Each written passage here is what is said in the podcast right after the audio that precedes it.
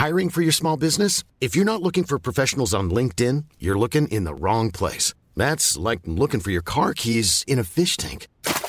LinkedIn helps you hire professionals you can't find anywhere else, even those who aren't actively searching for a new job but might be open to the perfect role. In a given month, over 70% of LinkedIn users don't even visit other leading job sites. So start looking in the right place. With LinkedIn, you can hire professionals like a professional. Post your free job on linkedin.com/people today.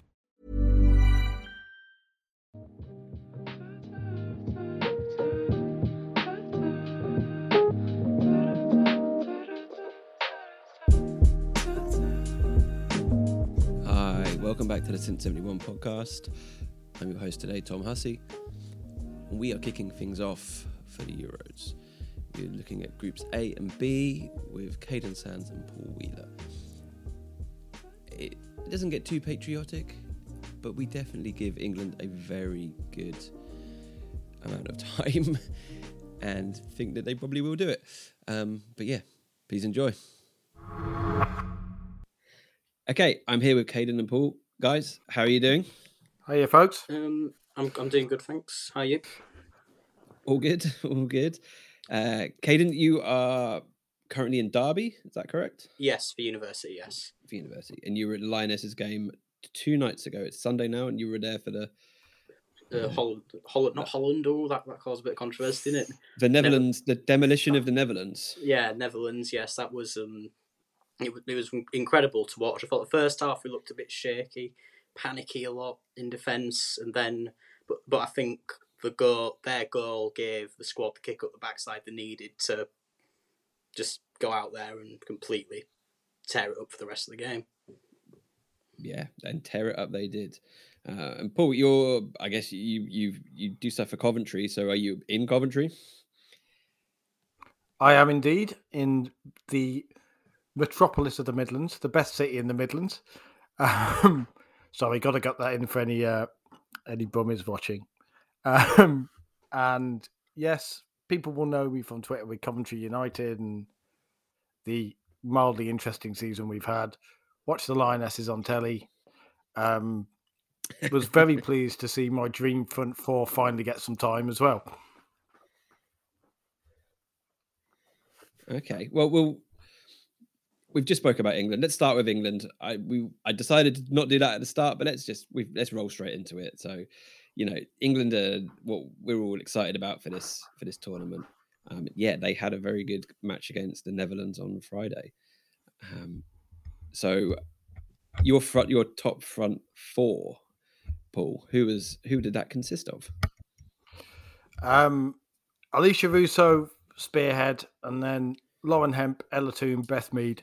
Behind her in a 3. So he's all up because I'm a big fan of Alessia Russo. I think I think Ellen White is a great striker, but I think her time might be passing because she's very much she and Beth England are very reactive players. They need other players to set up their strikes, and I think in modern football you need forwards who can, you know, almost complete forwards who can do it all. And Alessia Russo, I think, is one of those, and I think we saw that against the Netherlands. Yeah, she was dragging. She drags the team, a bit. I hate the comparisons to the men's game, but she's very powerful. She's got that kind of Erling Haaland energy, I would say. Maybe I'm wrong, but. Do you know what I mean? So she has that. She's a tall forward. She's powerful. She's getting in the box. She's, you know, winding up defenders. She's just Beth England and Ellen White are more poachers. Ellen White especially, they'll do more in that 6-yard box than Alessia Russo will do in the last third of the pitch. I think if you were playing Ellen White as a pair. Sorry. Yeah, no. That's completely. I completely agree. Like, you need someone. Ellen White, when she was at Birmingham, I think was in a 2, and that was when she just absolutely smashed it. Which is why she went, you know, she went from Arsenal right to Birmingham, and then went up to Man City. Yeah. And they, you know, you bought her on the strength of her scoring goals, but you changed the way that you're going to provide her then it's gonna, you get this different results. And yeah, she needs that someone to play off, or you know, having just being there in a two. And I agree, like Alessia Russo and Ellen White would be a very powerful combination, which would mean we'd have to play 3-5-2, which I do like. And I have thoughts about that. I've got many thoughts about that. I just love a 3-5-2. I like the two strikers. I like the triangle that the number 10 would bring in. But yeah, Ella Toone just behind. She looked really good again. You know, she scored a lot of goals for England already. In a, yeah, maybe the opponents haven't been as competitive, but she's put numbers on the board in the last year, which have been pretty impressive. Oh yeah, definitely. Who would you start with in that front three then, front four, Caden? Or would you go for Paul's new blood, or would you? Well, I'm one of those who still has faith in Ellen White, because, like you say, she is a poacher. She's there when you need her to be. She's always in the box. I think I don't know, because I think Ellen White, Beth Mead definitely, because I think I'll go into it a bit more later on, but she is my key player, because I think she scored the most goals of any English player in the WSL this season. Yeah, potentially. I don't have that stat to hand, but I'm getting a nod from Paul. Yep, that sounds about right. Yeah, in one calendar year. Yeah. Yeah. Oh yeah. She's just magnificent. Look at the impact that she made on Friday. She came onto the pitch and it was just instantly sensational. And then I've got a lot of faith in Ella Toone as well, for pretty much the same reasons that we've already gone over. Really, I think White, Mead, Toone. I know she's more of a midfielder, or she's been categorised as a midfielder. But I'd like to see Fran Kirby up in that attack as well. You know, maybe give her a go up forward if Ellen White's, because she's a goal scorer, but she's also a provider, and I think she could do well for that. Yeah, she's definitely got the attributes to finish, and I think playing, like having, you know, at club level, she plays really well with, you know, Harder or Kerr, someone like that, that there is more out-and-out striker next to her, and then she can run off and do things around that. So, yeah, having Frank Kirby in a two up there would be good again. It's just a different option, as you say. But, yeah, like, we're kind of spoiled with a very strong team and very strong squad. But one of my initial thoughts from the last two games is that our second halves have been better than our first halves. So, you know, and Beth Mead started the first half against Belgium, but then Chloe Kelly came on and just made a more of an impact. So I guess either of these, well, any of these players are basically an impact off the bench, which is where they've been more potent in the last two games. So that's the... I think Lauren Hemp learning to cross is great as well, because one of my main criticisms of Lauren Hemp, I always thought she was... I always used to describe her as all sizzle, no steak, because she'd do amazing things down the left-hand side, and then the final wall would be a bit off, and it was really encouraging against the Netherlands to see her kind of... that cross for Beth Mead's goal in particular, and she was making chances. And again, when Russo and Toone came on, she, again, looked more potent. And I just think that you need that more direct player. And I think if you've got too many intricate players like Fran Kirby playing around there, Fran Kirby's great to come on and unlock defences, but with her recent health problems and stuff, I'm like, I don't think I'd start her. I mean, and that's the good thing about this squad is, like we saw at the Arnold Clark Cup, Serena's picking teams based on the opponent, and she knows that all of those players can do a job, and that's the exciting thing about it. Is we probably won't see the same team every game, every match in this tournament, because she said, right, this is what this team needs, this is what this game needs. I keep saying game and match, I hate that, but yeah, do you know, like she's working out the opponents, and halfway through she's saying, actually, I need to change this, and here we go. And it's the last two games against slightly better opposition has worked. Belgium weren't a bad team that we played against. And I think they won tonight, or they lost today. I can't remember now. I've seen it somewhere. But yeah, they've played as well, and they're going to be an, you know, like many of the teams, they're going to be an interesting watch. But yeah, you reckon so? Beth Mead's your player to watch. Who would be yours, Paul? If it's, who do you think is going to be the standout? Do you think it would be Beth Mead as well, or someone else? I think if she's given the chance, Alessia Russo. I think this is her breakout tournament.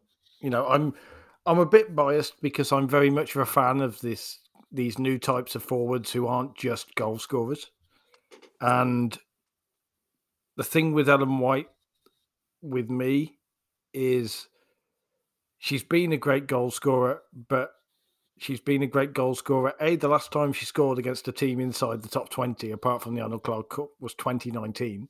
So everyone's talking all about all these kind of goal scoring and whatever else, but she hasn't been she's flat track bully is a bit unfair because she's done it for England in the past, but now I think the way the game's evolved, and I think with the rest of the England players around her, England aren't set up to feed a poacher. They're set up as a fluid front four, and you have players. You have Lauren Hemp running at players. You have Beth Mead running at players. You have Kirby, Stanway, or Ella Toone, all basically forwards playing as number 10s. And I just think this team's built for someone like her to kind of take control.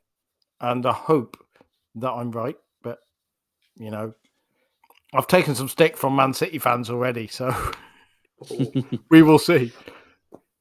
It's going to happen. I do agree on Ellen White hasn't really had the best return since going to Manchester. And we'll see if you can't produce it. Then, but Serena seems quite loyal to some of the players, and I do like that because they are proven at international level. So we will see how that goes. Okay, and dark horse for the England team. Who do you think would be the surprise? Not maybe the standout, but who do you think? Oh, actually, if they get a go, they could be really good.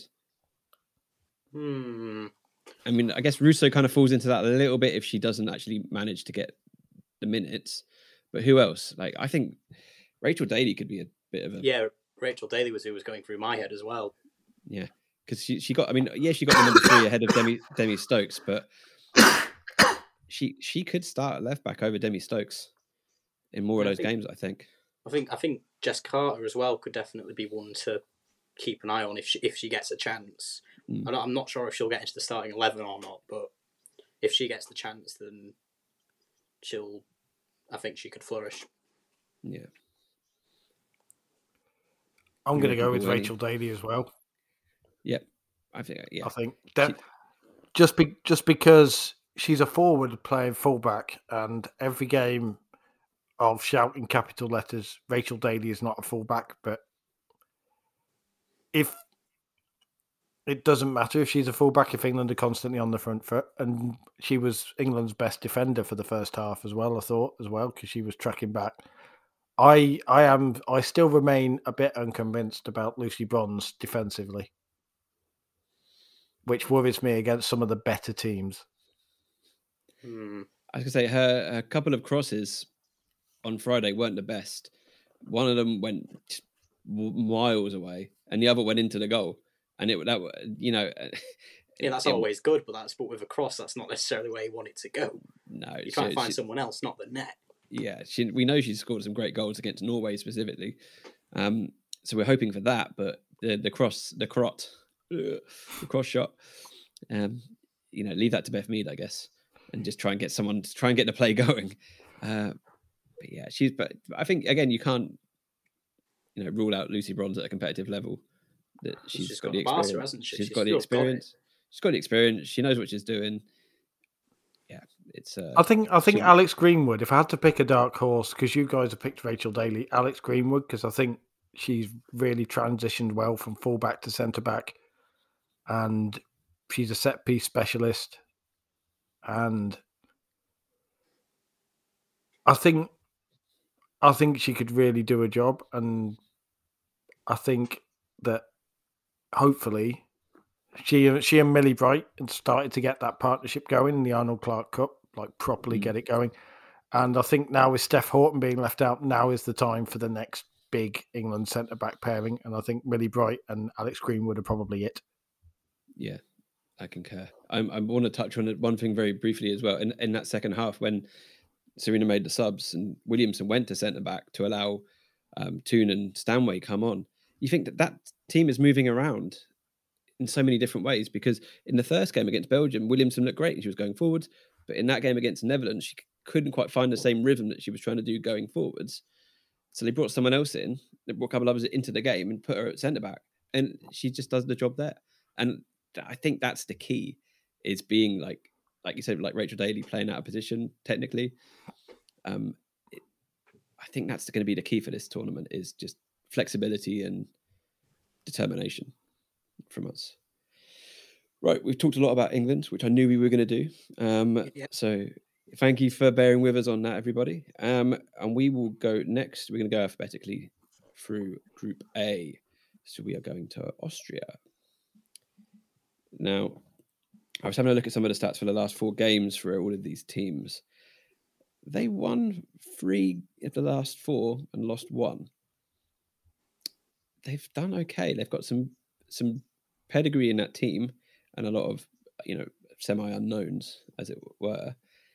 But yeah, they're not bad. They're still not a bad team. I mean, they're Yeah, I mean, them and Northern Ireland have been playing against England more recently, but still, put it into a competitive setting, an actually competitive setting, tournament football, they could surprise us. Oh yeah. Yeah, definitely. It's just something I've noticed with a lot of their results is that they're a lot more mixed against the top teams. Like they're obviously a somewhat top team themselves getting to this tournament, but like you'll see them put however many they'll put past Latvia or North Macedonia, obviously. And when it comes to playing the bigger sides like England, they've tended to struggle a bit more. And I've been thinking whether or not that will translate into the tournament. I could see them being a team who'll look to frustrate teams, because they've got one of the best goalies in the world in Manuela Zinsberger, who's going to be, who should have. A lot of people were surprised that she was left out of the WSL teams of the year, and I think there was a bit of English bias, perhaps in some journalists, to pick Mary Earps in there. However good she's been, I think Manuela Zinsberger is an incredible goalie, and Laura Wienroither as well is a very good attacking fullback. And they've got names when you go through them. Like you were talking about Sarah Zadrazil as well. And Nicole Billa is lethal as a goal scorer, or she has been in the Champions League at club level. This is not a team in there to make up the numbers by any stretch of the imagination. I think they're a beatable team, but I think that they're definitely giving them the test on the opening day of the season, on the opening day of the Euros. Yeah, for sure. They've got. I think there's, like you said, like having like Zinsberger and Wienroither. I mean, yeah, they've only played at Arsenal for maybe half a season, because I think she came in January. But like having that constant connection at club level, and progressing it into the national team is always a good thing. So if they're playing in the same positions, they just know what they're going to do, and it makes it much easier moving forwards. And that's where you start the attacks. You just put it out on the right, and she'll run it up and find one of these dangerous players that you've just mentioned. I could see them, because we'll get onto Norway in a second. I could see them maybe coming second in that group. I mean, and that's like, and that's not to say that I don't think Norway are going to be, an easy walkover. But I watched their game yesterday against New Zealand, and New Zealand got to them, and they're shakier at the back because of the impressive talent they have at the front. But this is about Austria, not Norway just yet. I think... I see Austria surprising a few people. Yeah, definitely. I think Old Trafford, it's expected they'll be in front of 70,000 people. I reckon they might relish that and try and cause a shock. I mean, as well, in World Cup qualifying, what was it? At home, we only beat them, 1-0? First half goal, so they can be quite defensively strong. But I think in front of the big crowd at Old Trafford, they'll relish that and I think they could definitely surprise. Who knows? Maybe even pull off the win. Like, it's just waits to be seen. I'd say they're one of the dark horses of the tournament as a whole. They could definitely surprise some people. That's a good shout. I mean, it is such a small tournament anyway, but having teams like that are gonna. I mean, all these teams are going to compete, and we've got to play whoever comes out. If England were to top that group or even come second, you've still got Spain, Denmark, or Germany to play. So there's no easy route, no matter what happens, it's going to be a tough old slog of a month going around all these venues in England.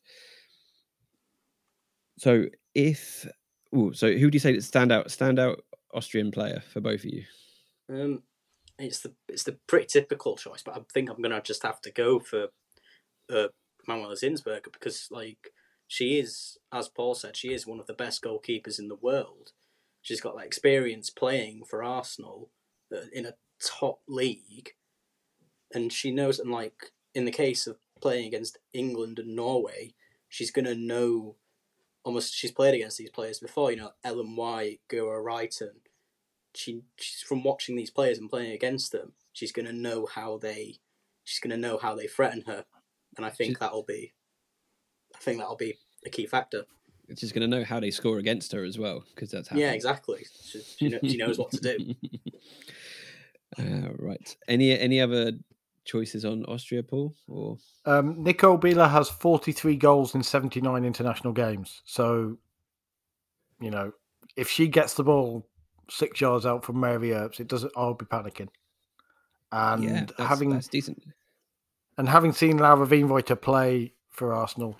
When they played Coventry, she was the best player on the pitch, on a pitch with Vivian Miedema, Stina Blackstenius. When you're spotting a right back in that sort of company in terms of attacking going forward, I'm like, yeah, she could be an interesting one to watch, to say the least.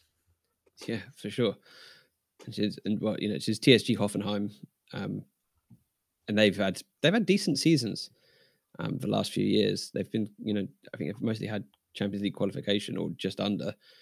So yeah, that's a real threat. Moving on to Northern Ireland. Now, there's a handful of players that already play in the WSL, Rachel Furness amongst them. Yeah, they went full-time this year, the rest of the players in the squad, so that they could compete at this tournament. They could train and get ready for it. And that's a great move from the Northern Irish Football Association. How are they going to do, though?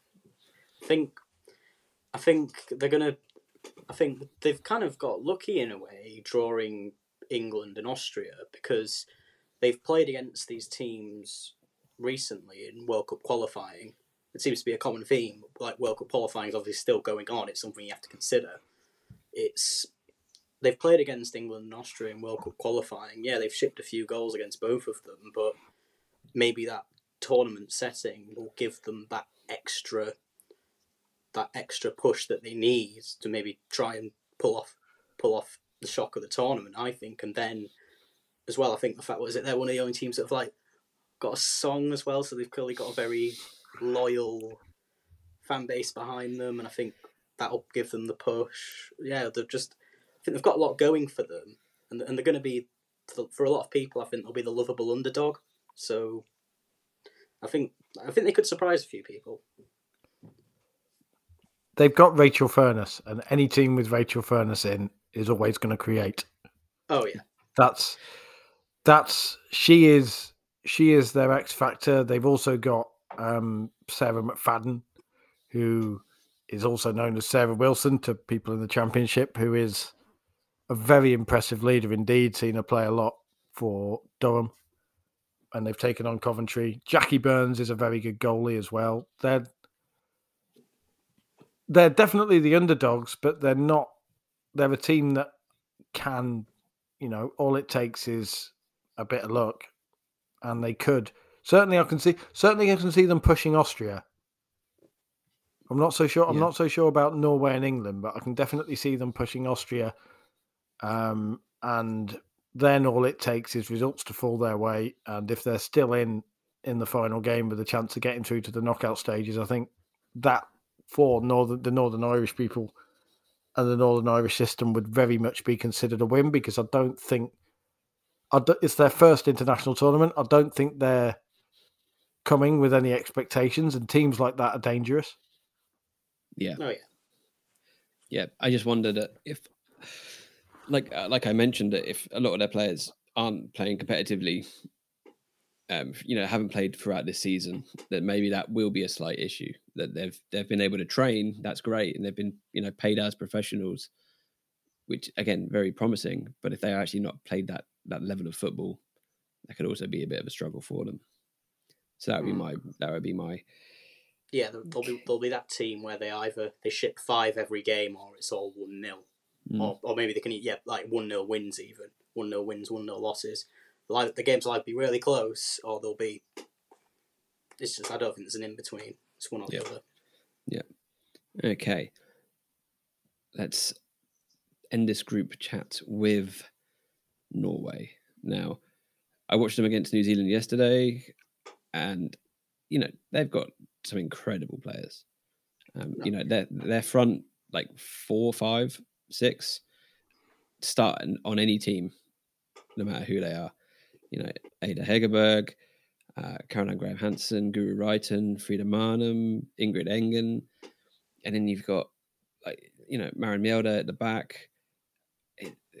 It's so good, but the depth is the worry for me on that team. If once they progress through the tournament a little bit, if they get a couple of wins and they start, I don't know if they'll have the strength and depth to be able to cover if anything happens to any of their top players. Now, I don't know enough about Norway, which is why I've got some, that's why I've got you two here to give me a bit more information. But I do think that they will, come either second or top the group, depending on how England get on. I think they will go through. But like we said, New Zealand got at them yesterday. And I know it's only a friendly, but New Zealand really, Norway won 2-0, but they were vulnerable at the back. And then, they are my other team going through. I think it'll be England and Norway that go through. And they're such a strong team on the attack. But they've got these world-class players on the attack. And then at the back, they've got players like Maren Mjelde. But then I think the back is where they might struggle, personally. I don't know, but it's mainly that their attack is lethal. I think that's what will get them over the line. Yeah. I think you're both being a bit harsh on a team who have Maren Mjelde and Mary Earps here as their starting centre backs. They are both very good players. And they don't tend to play in those positions for their clubs. They tend to play more wider, for club level. So they're good defenders. They can do it as a centre back pairing. But what I saw yesterday, they weren't bad. Don't get me wrong. That's how they won't do as well. It will be that. Yeah, I think it's that midfield four for me, because Hegerberg and Graham Hansen are two of the best strikers in the world, and then behind them you've got Ingrid Engen, Vilda Bovisa, Frida Marnum sat on the bench to come on and fill either of those in. Guro Reiten, these are world class players. These are players. If teams have to get at Norway, like you say, I think, and if they put and not let the likes of Hegerberg and Graham Hansen play, like you say, if New Zealand can get at them and pressure them and not give them the space to play, that's how you're going to stop them. Yeah, for sure. Who would be of all of those names, Paul? Who would be your standout? Who's the one that's gonna do it? Guro Reiten is a player who I love because I love a flying winger, but you can't look beyond Ada Hegerberg, can you? Arguably the single best striker in the world coming back for Norway. How many times has she won the Champions League? All-time Champions League, top goal scorer.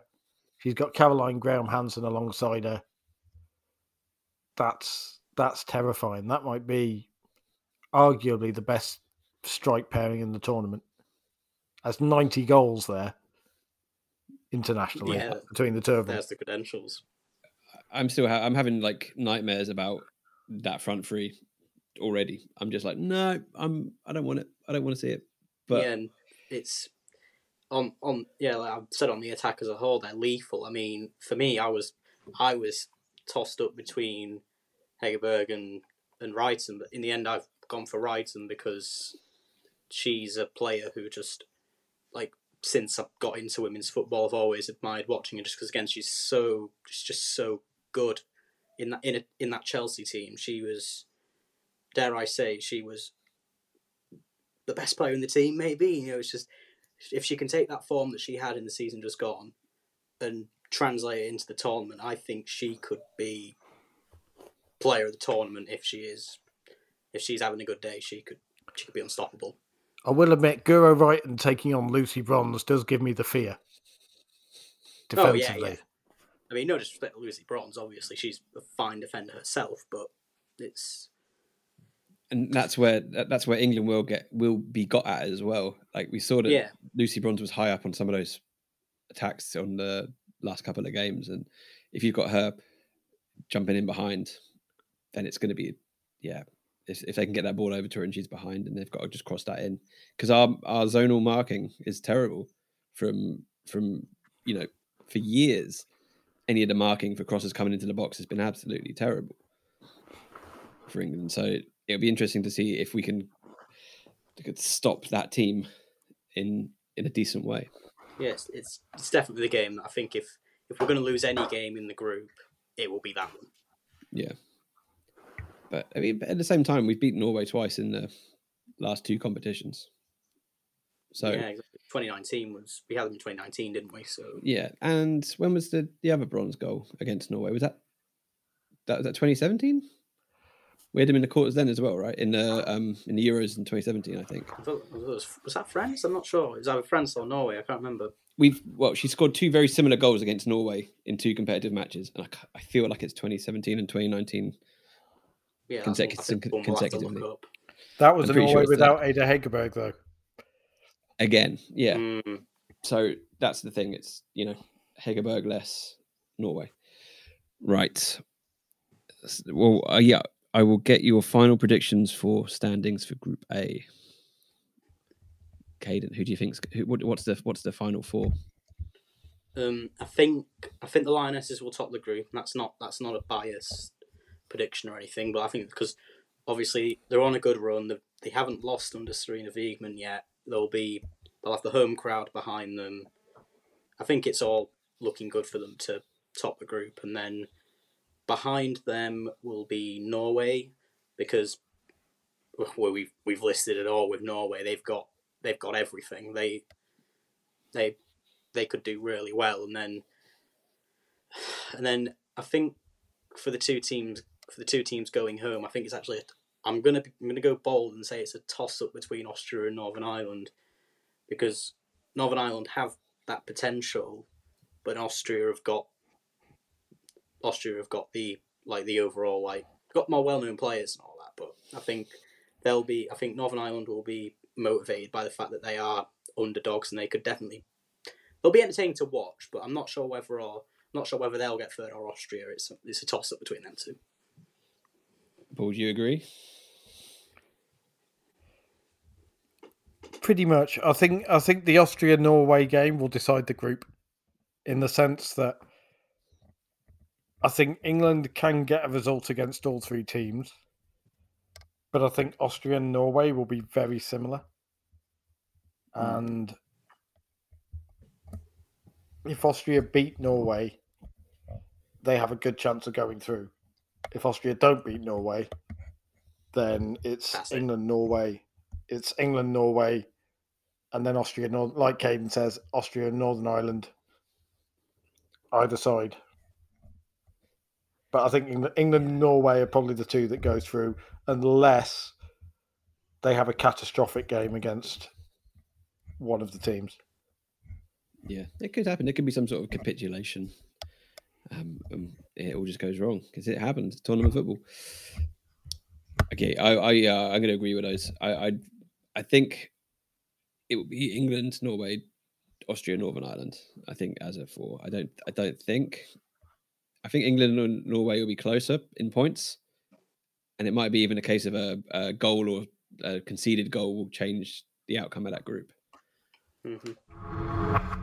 Group B, also known as the group of death.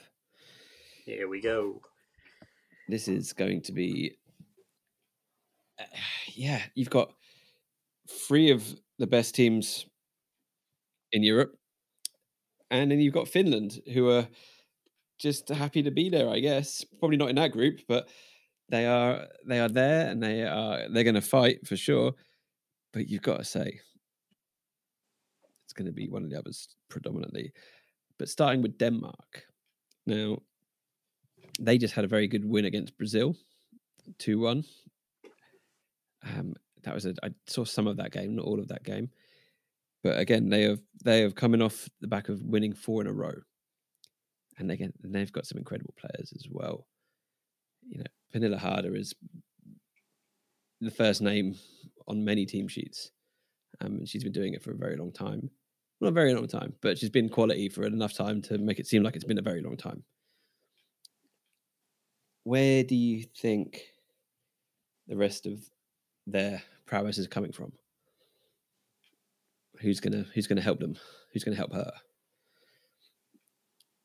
I mean, for me, admittedly, Denmark aren't a team I know too much about.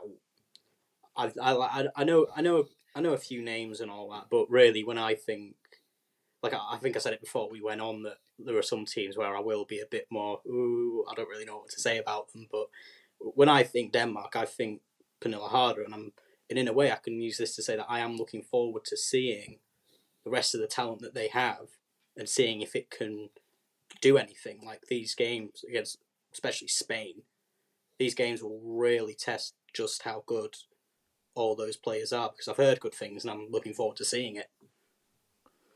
I think Denmark can stop Spain, genuinely. Because midfielder-wise, they've got Sandy Trolsgaard, who's very experienced, or Trosgaard, I probably haven't pronounced that properly. But apart from Pernilla Harder, they've also got Signe Brun, who, although she didn't set the world alight coming on loan from Man United, she is a very good striker indeed. They've got Nadia Nadim, who is Renaissance woman, because she speaks... I think Nadia Nadim speaks 11 languages, and she's a qualified doctor. And she's also, got 38 goals in 99 international appearances. So, you know, yeah, she came on Friday and I believe set up the winner for Denmark. And then you've got Stina Larsson as well. Their goalies are perhaps a bit of a question mark, because the oldest one of them is 24. Ricky Siveka, who is an underrated defender for Everton. Simone Boye Sorensen for Arsenal as well, is a very strong, powerful defender. See,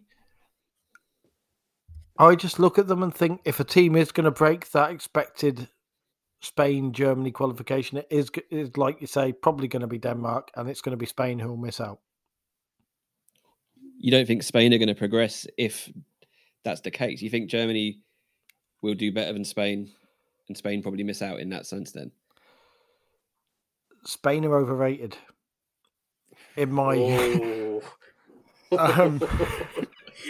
Well, you said you wanted people to listen, didn't you? There you go. There's your headline. Are Spain overrated? Get that on the Twitter.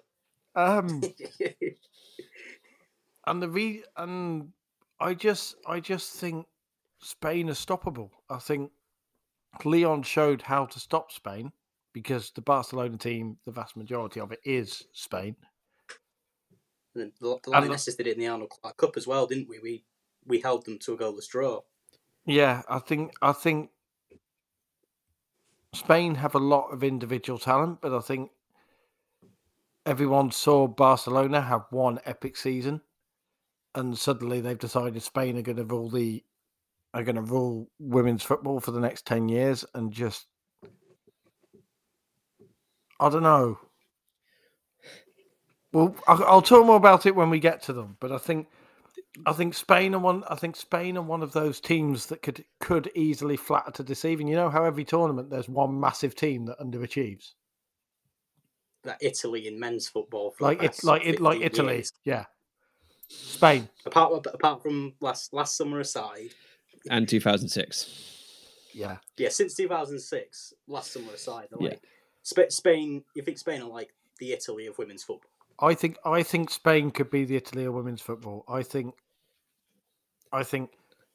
we saw that with Leon against Barcelona when Barcelona was supposed to turn up, and everyone was talking about how they had Putellas and Guijaro and Bonmatí and whatever else, and then Leon absolutely blew them away. And I think there will have been a lot of national coaches watching that and going, we can stop Alexia. Yeah, we can stop Alexia. We can stop Patry. We can stop all of these players.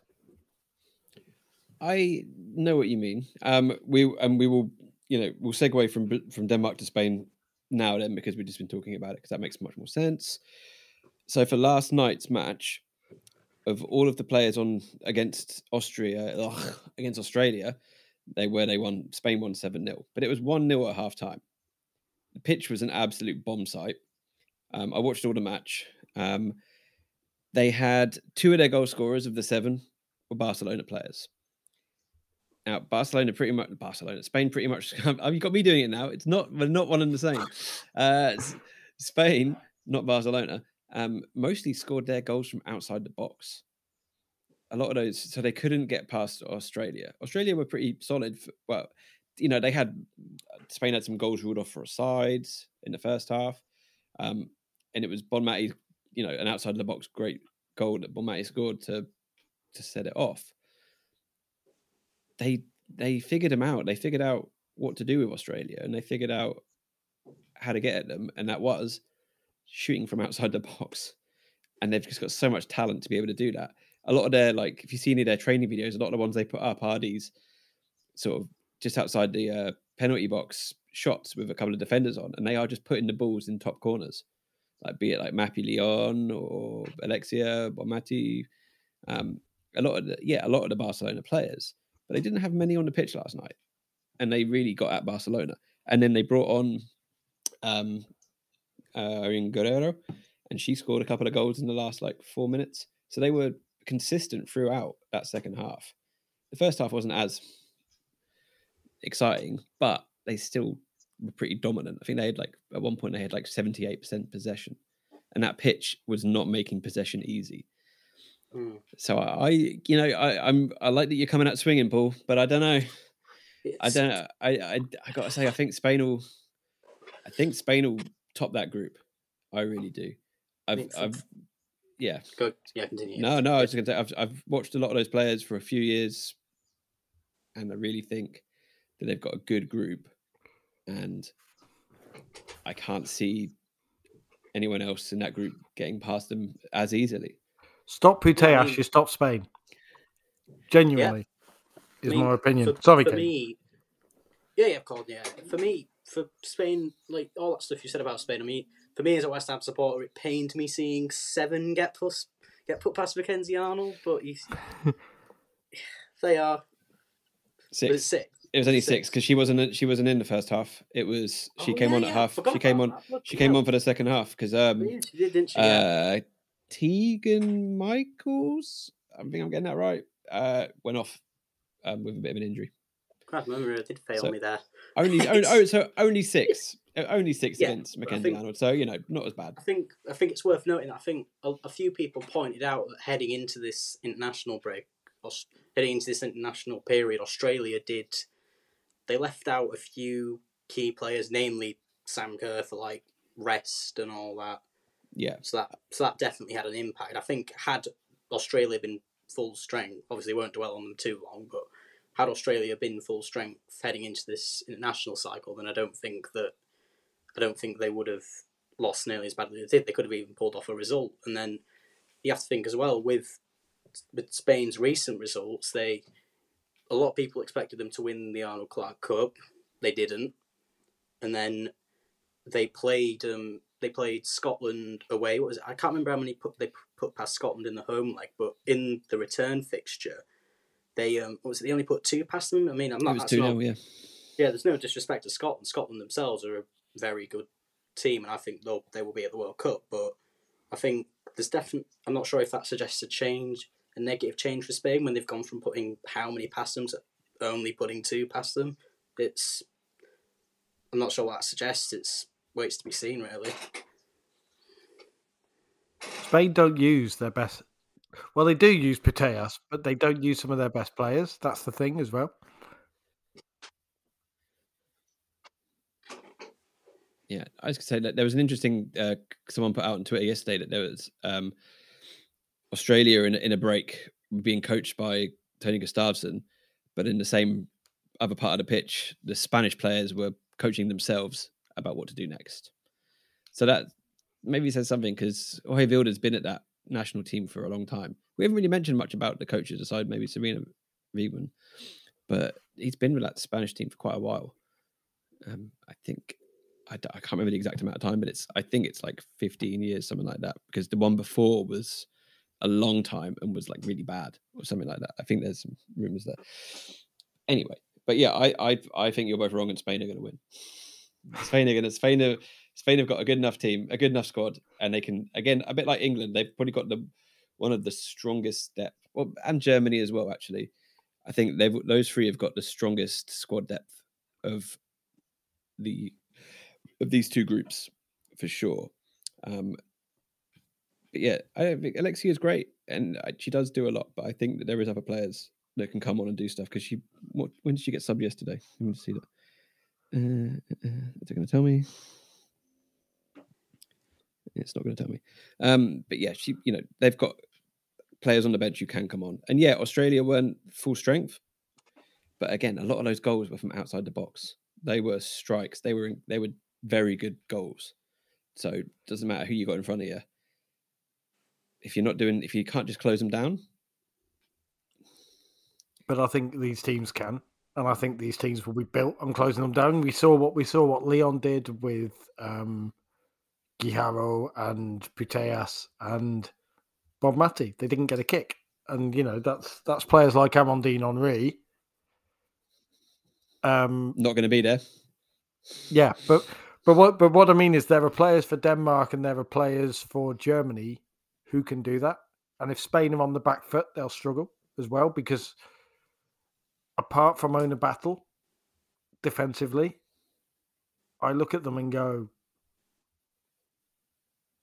yeah, have they ever been really tested defensively?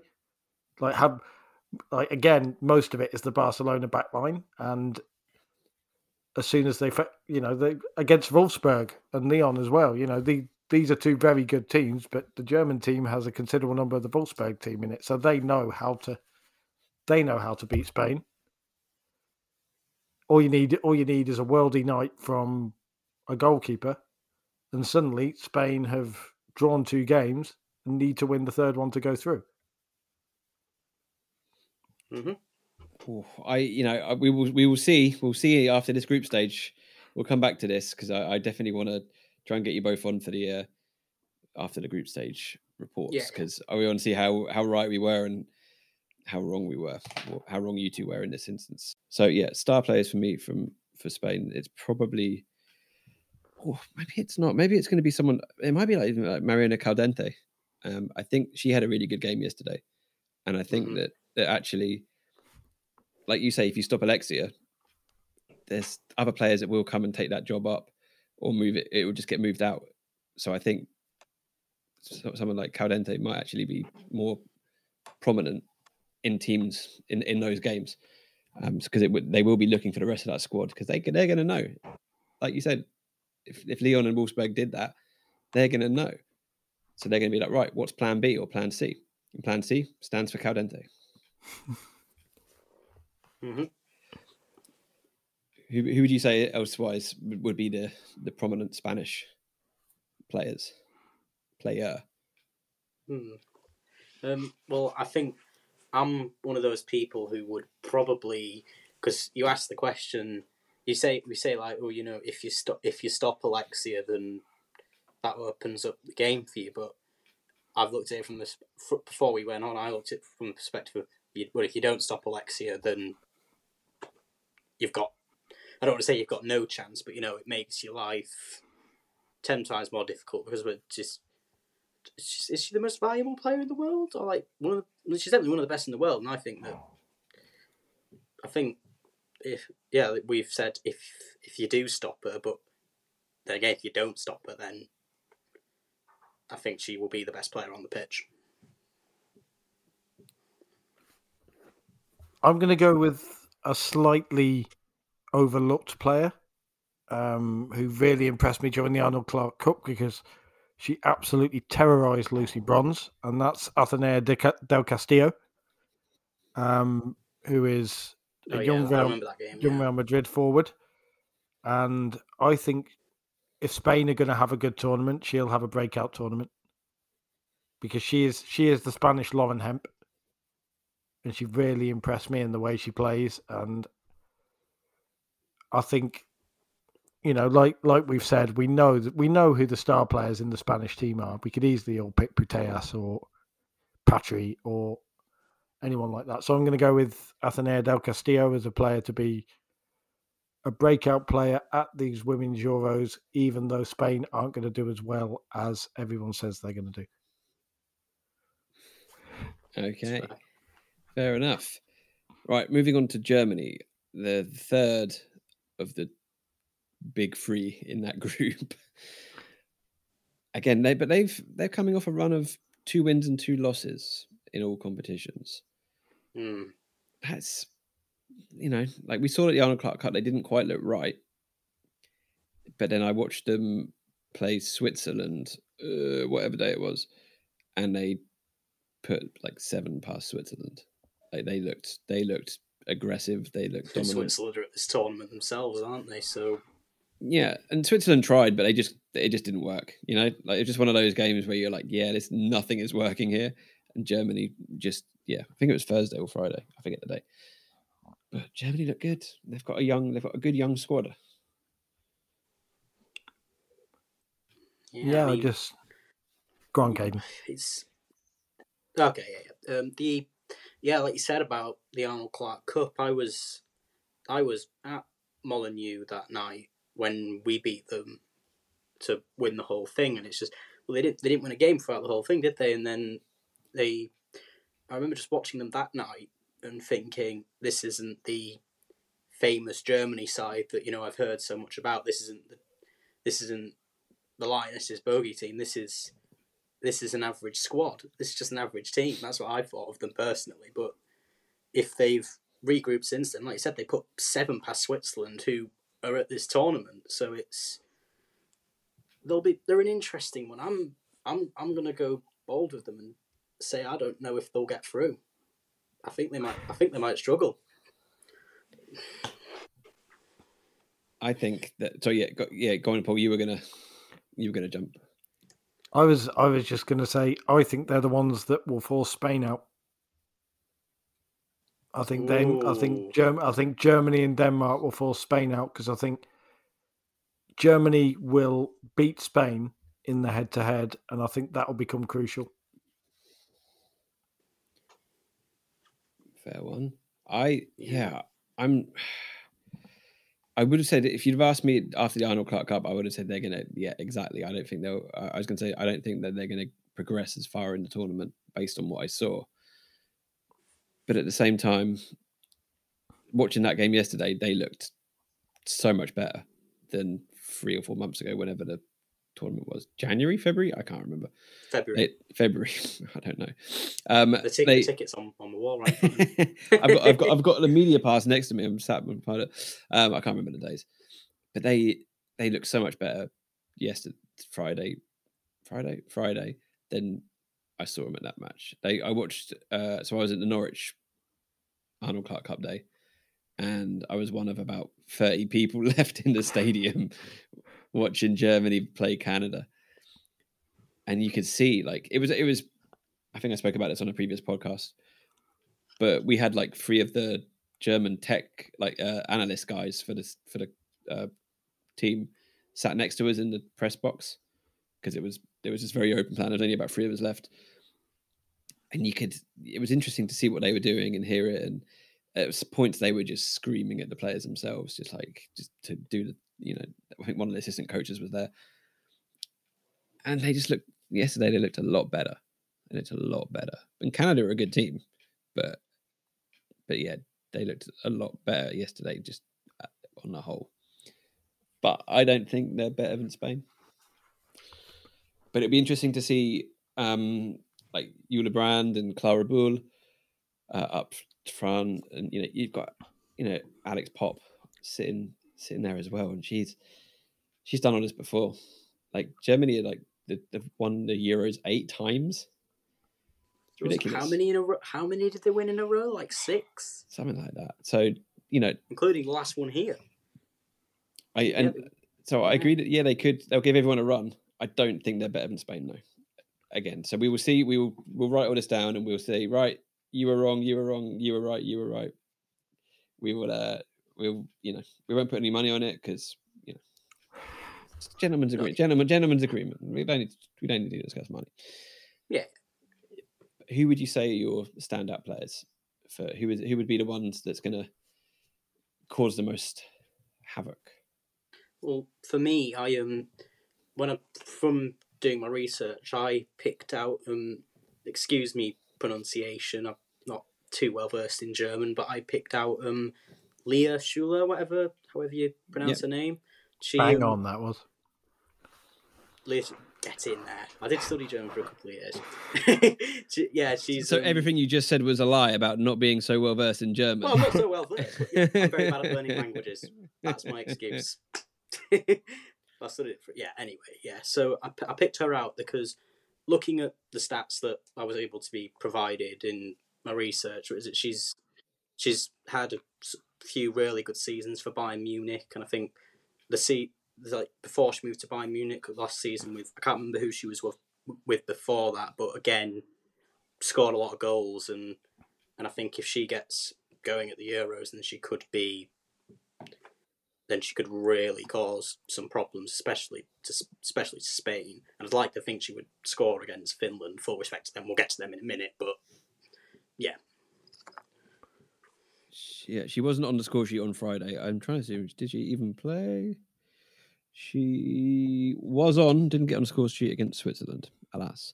But then, Clara Bühl got her hat-trick, and she was someone that I think she was at SC Freiburg, and I saw a couple of games. I can't remember how I was watching them, and I was like, who is this? This player is, decent.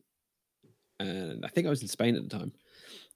And I was like, yeah, someone's gonna pick her up. And she went to Bayern the next season, went to Munich. I was like, yeah, okay, fair enough.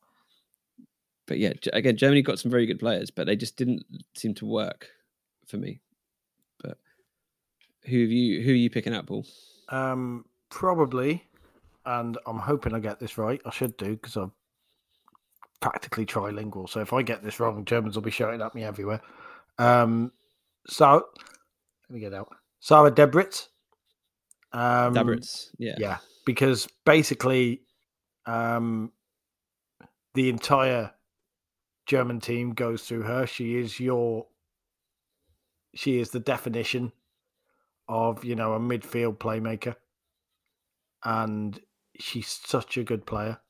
She's one, whenever I watch for Paris Saint-Germain or Wolfsburg or whoever else she's played for, she does all the little things really well, and I love those types of players who you don't see, because they'll make the pass that leads to the assist that leads to the goal.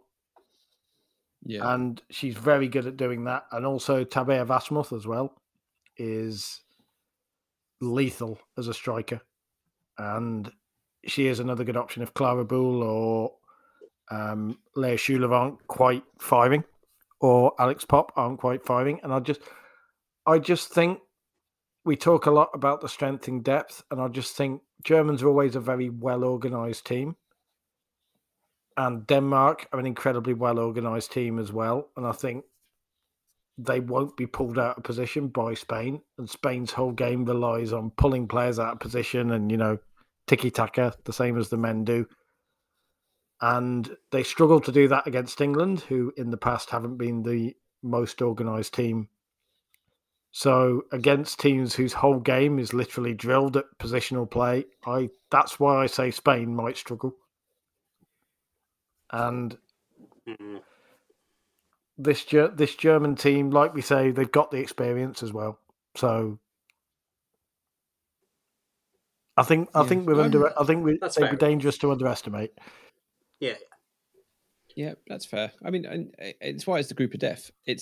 I think any of those three could top it, I think, on their day. And I'm just remembering that in the Arnold Clark Cup, Germany were missing some players and I think they had a load of COVID cases. So they did have to bring more players in, which probably wouldn't have started normally. Not a huge amount, but still an amount nonetheless. Right.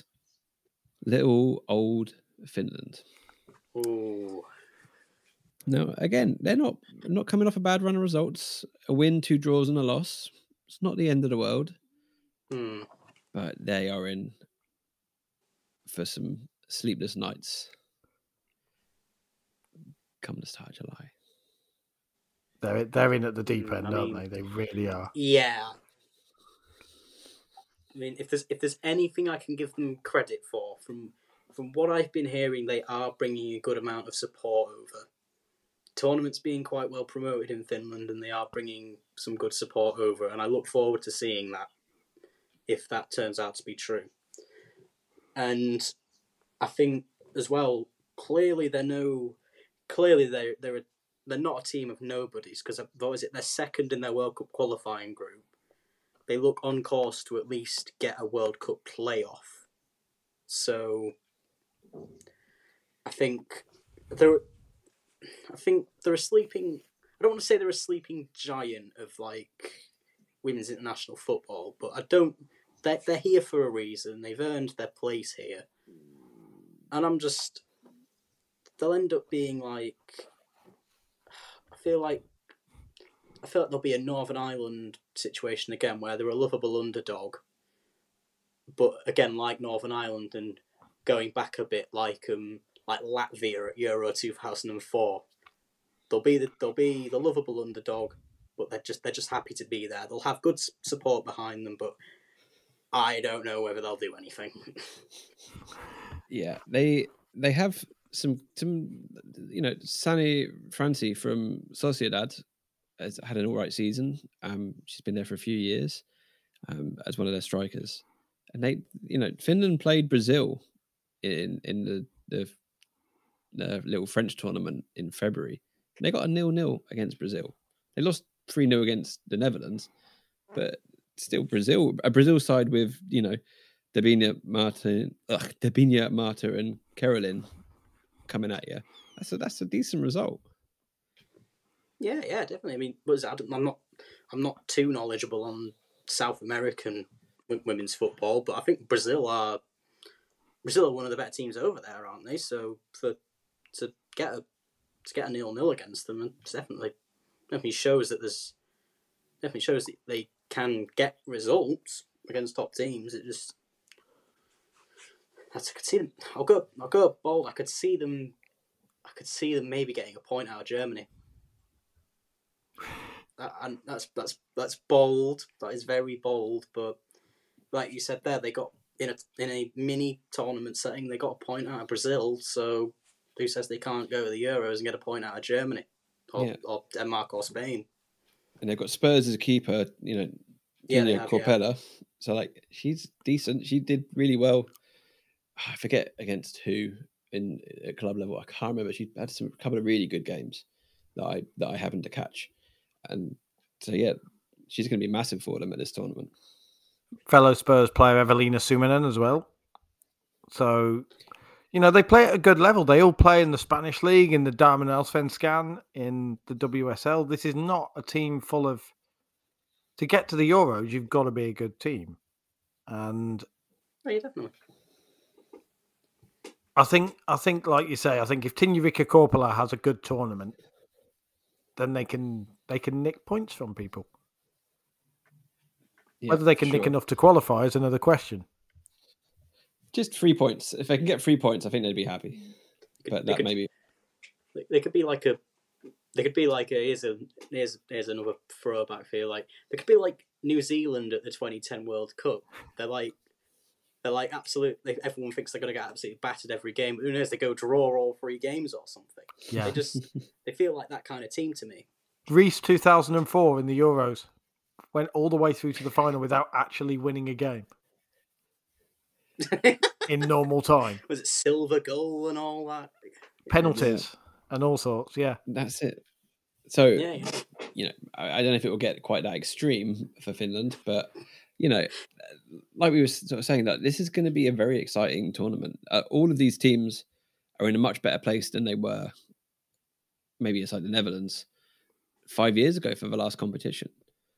And I think it's going to be very exciting that, A, it's on home soil for us, and we get to see a lot of these matches. I don't know how many you guys are going to. I've got how many? I'm going to 3 group games and then the final. I think maybe a fourth.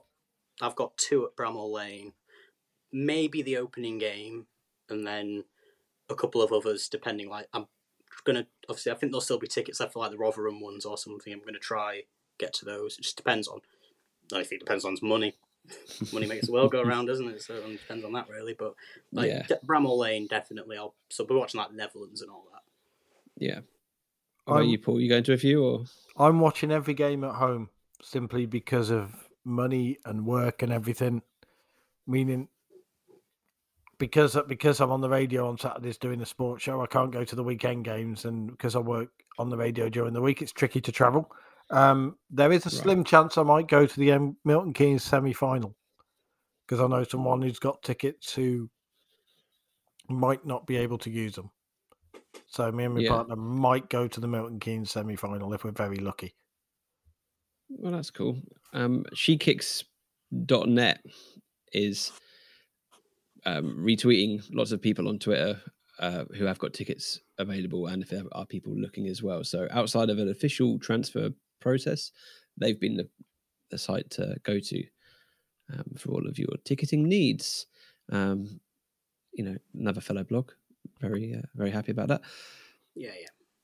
So, okay, give me some final standings in Group B predictions. Give me the 4. Go on, Caden. I'll kick it off. I think Spain will top the group personally. I don't know if we've talked about a lot. I don't know if that's a complete contradiction from earlier on. Yes, but pretty much. Yeah, no. Look, thinking about it, I think they should top the group, but obviously it depends on the whole "can you stop Alexia" thing and a couple of other things as well. And then I'm gonna go bold and say that Denmark will qualify over Germany. Okay.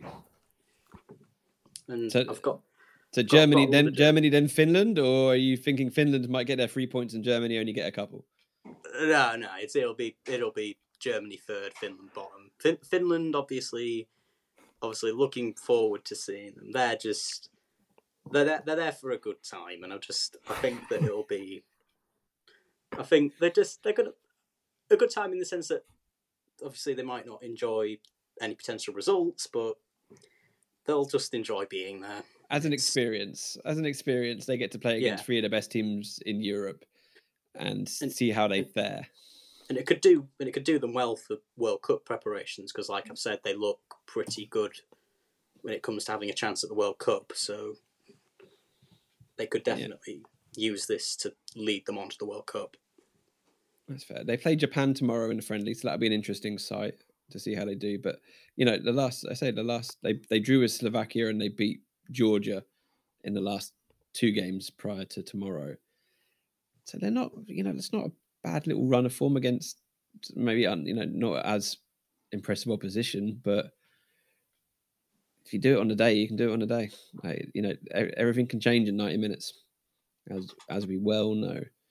Paul, who do you think's what's that group standing look like to you? Germany, Denmark, Spain, Finland. In that order. Oof. In that order.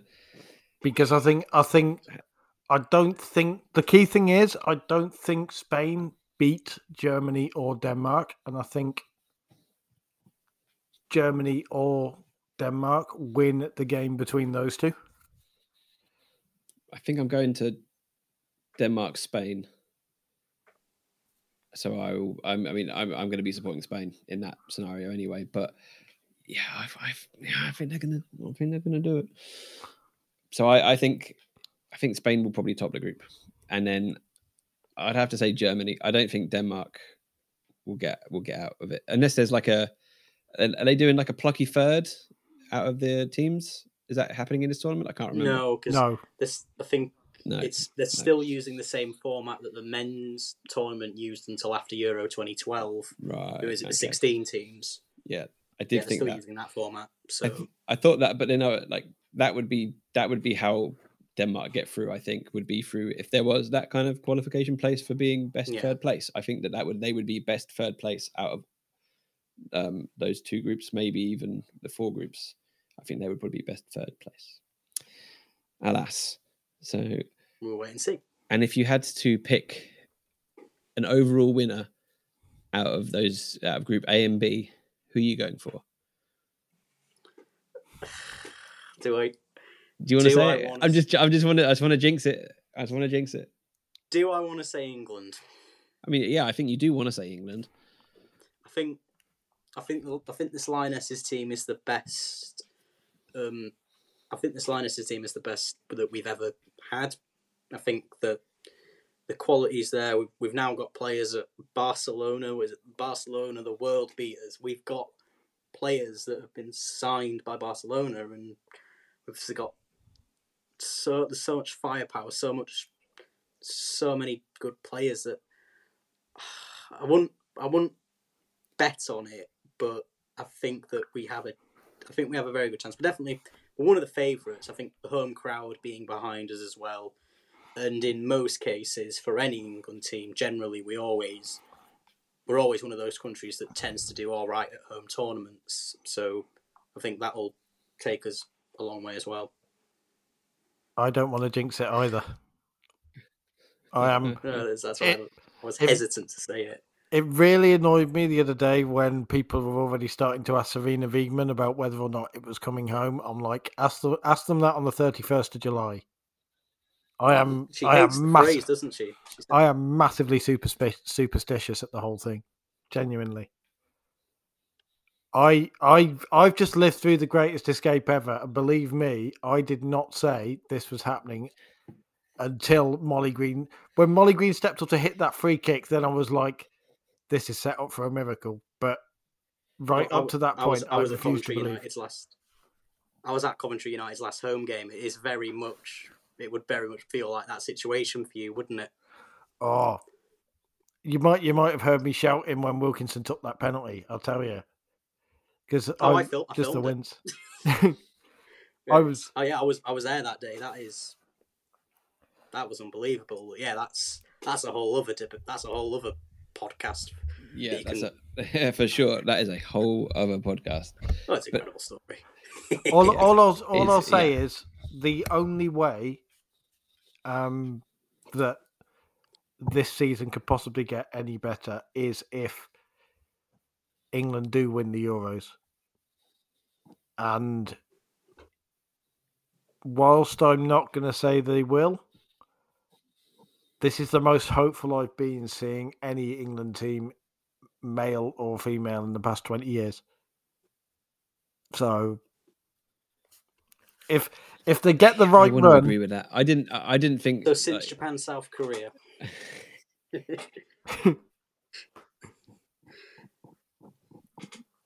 Yeah, I think. Yeah, that's it. I think if England get out of their group. If I say top, which means we play second place of B, whoever that might be. I think we've got such a good chance. I think we've got such a good chance to do it, and I don't want to jinx it either. But you know, I'm already like hiring open top buses for London. You know, it's probably going to rain that day, but you know, it'll be fine. Yeah. I think like Flo Lloyd Hughes was tweeting about it as well, and it's just like. It's so funny. Like everyone's just like getting at people about this. It's coming home stuff. Like you said, Serena doesn't like it. We've got two rounds of it this year. Yeah, it's going to be.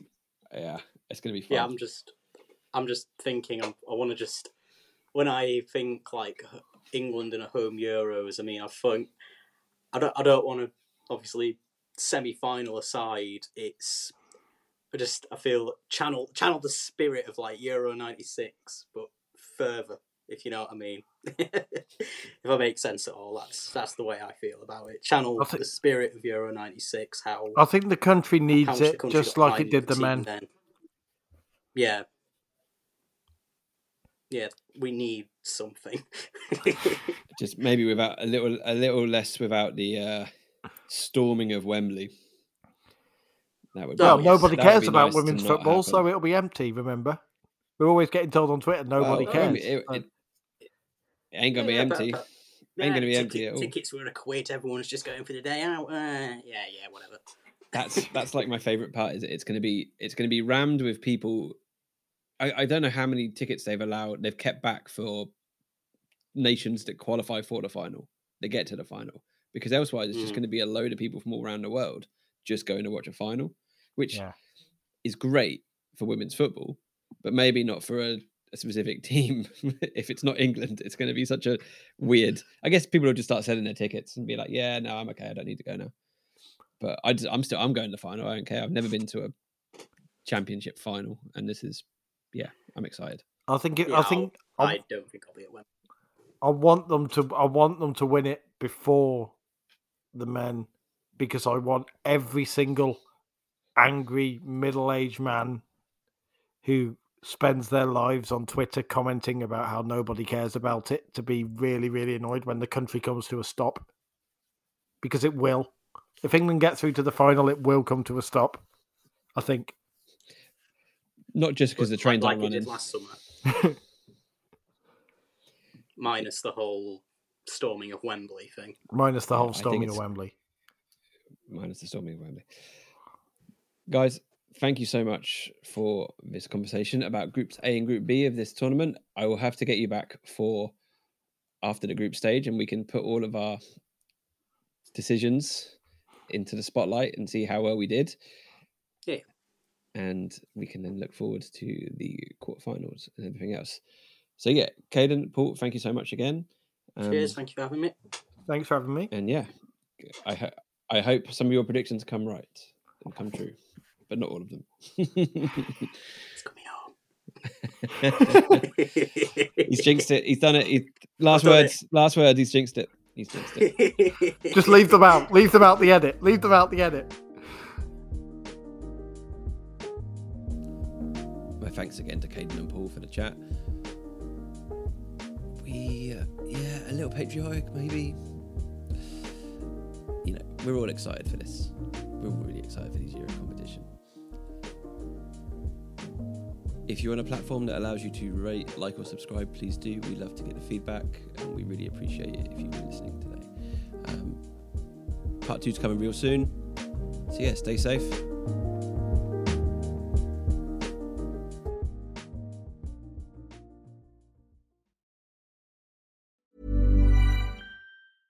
Hey, it's Paige DeSorbo from Giggly Squad. High quality fashion without the price tag. Say hello to Quince. I'm snagging high-end essentials like cozy cashmere sweaters, sleek leather jackets, fine jewelry, and so much more. With Quince being 50 to 80% less than similar brands. And they partner with factories that prioritize safe, ethical, and responsible manufacturing. I love that. Luxury quality within reach. Go to quince.com/style to get free shipping and 365-day returns on your next order. Quince.com/style.